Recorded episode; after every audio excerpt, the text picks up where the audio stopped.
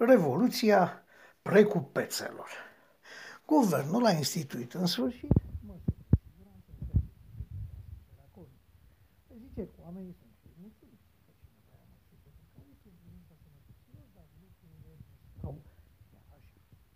O mână de pseudă producători agricoli, o mână de precupeți și precupețe, cum se chema pe românește, că erau de la țărani mari, pentru asta au constatat că media românească nu știe ceva decât să vândă publici că se vor ieși bine de la televiziune s-au transformat peste noapte în precupeți Aceste personaje, cel puțin dubioase, ajung să amenință statul, deci toți, pentru că ia cineva pâinea de la gură închisă în pieță. Este amuzant să-i privești. Este amuzant să înțelegi cât de departe sunt ei de realitate. Dar nu mai este deloc amuzant când înțelegi cât de egoiști sunt. Niciunul nu se gândește că acum trei zile nu puteau respira și nu purtau mască. Niciunul nu spune că se aprovizionează din supermarket și că vând marfa la piață.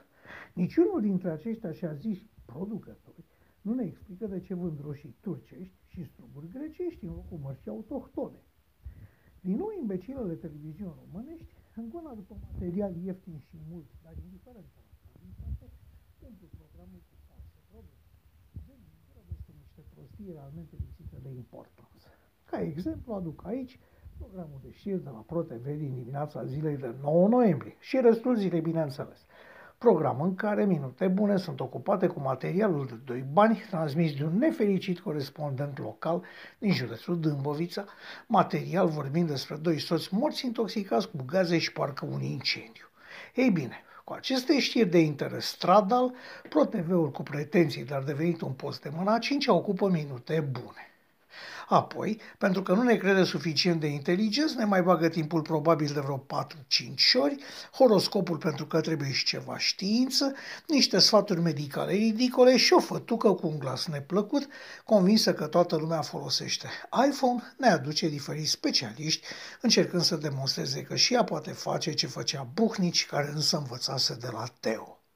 Dacă ăsta este programul de știri al unui post național, atunci eu nu mai știu ce aștept de la un program de știri. Era să uit, mai sunt băgate și niște clipuri ciordite de pe net. Alegerile din SUA, bătăile de la Minsk, hm, măsurile mult mai dure decât cele de la noi luate de alte state europene, VAX. Astea la și alții, dacă își mai au locul în marea de pseudo-știri care se strecoară printre reclamele la tampoane, medicamente antiscurgeri vaginale și alte chestii asemenea perfecte pentru ora micului dejun. Nu-ți convine? Schimbă postul. O faci degeaba.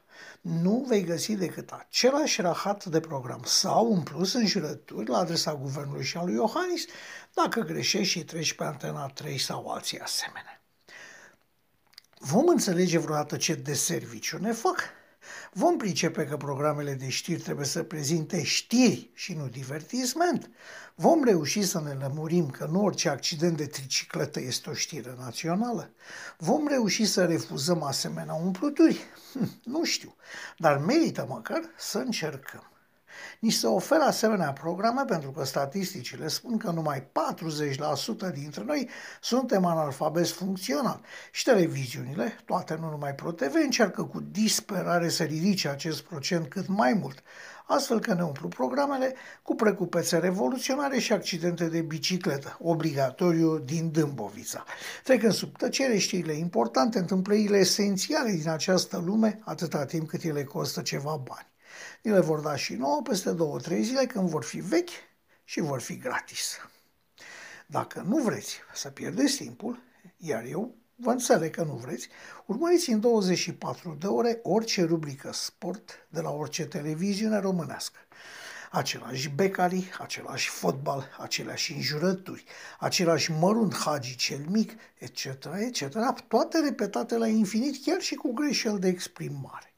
Deși nu m-am așteptat la asta, îmi dau seama că televiziunile au ajuns un factor nociv de o toxicitate extremă în ceea ce privește educația românilor de orice vârstă. Știrile și cei care le prezintă sunt de fapt un model pentru mulți privitori, iar precupețele agresive sunt la rândul lor alte modele pentru cei cu minte puțină care nu se întreabă de ce plâng piețarii, dar nu plâng și muncitorii de la Dacia sau Ford.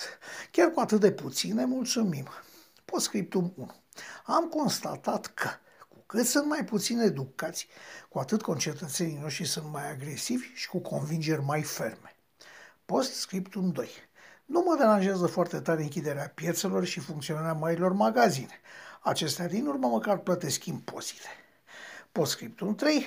Canal D și turcismele de acolo nu intră în discuție. Sunt medicamentul absolut și perfect pentru transformarea oamenilor în proli. Așa crede un om de pe stradă. thank you